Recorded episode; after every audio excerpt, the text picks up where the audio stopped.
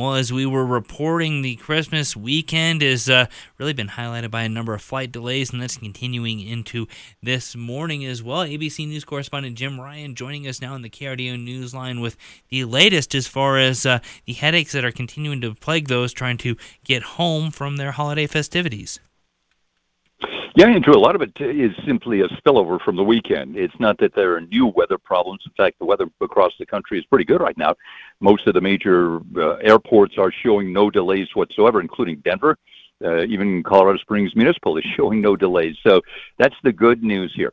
Uh, but the, the issue remains the volume. I mean, we're very close to the pre-pandemic travel level. So when you have that many people traveling by air, and then you have a huge major uh, bomb of uh, of horrible weather move across the country at a time like Christmas, then you're going to have delays. And so it's just a matter now of getting aircraft in place, getting crews on those planes, uh, getting them filled up and on their way. That's going to take a couple of days to untangle. So, when it comes to, I guess, best strategies, if you're stuck, uh, any advice there, Jim? Well, you can always try, and as soon as you hear that your flight has been cancel. If you jump on your app, try to make other arrangements with that airline or with a different airline, try to get ahead of the crowd, you, you may be able to work something out fairly quickly. Uh, but other than that, it's just a matter of staying patient, uh, of being flexible, uh, making sure that you're not, uh, uh, you know, clipped so close for time that you must get to a location by this particular time because it may not happen today.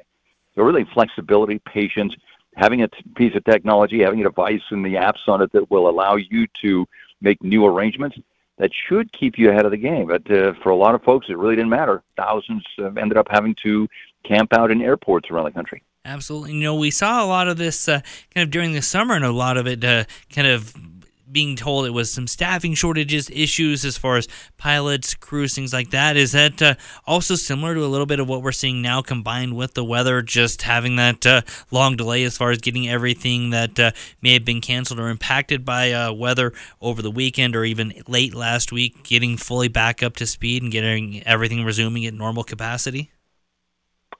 Yeah, sure. I mean, that's uh, it's kind of an industry triple demic that we're looking at there. First, the foul weather that moved across, the travel volumes very close to pre-pandemic levels, and then the staffing shortages that, that are striking the airlines like they're striking a lot of other industries.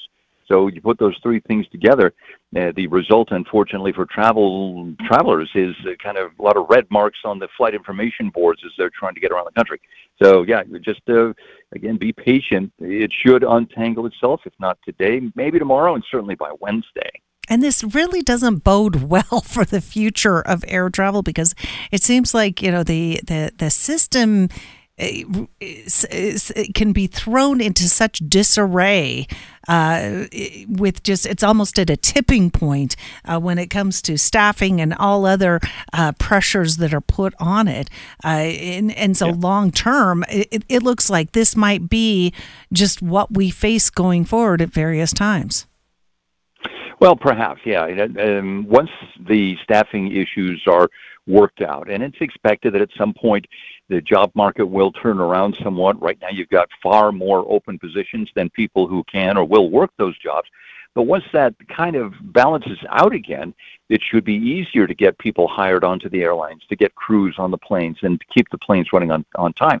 So I don't know if it's necessarily going to be this bad in the future, Shannon, but it's uh, and, and until those staffing issues are worked out, it probably will be bad every time there's a weather system or another major holiday. I am so grateful that I decided to stay home for this holiday. You've made me feel very uh, glad about my decision. Thank you, Jim Ryan, ABC News correspondent. We appreciate it.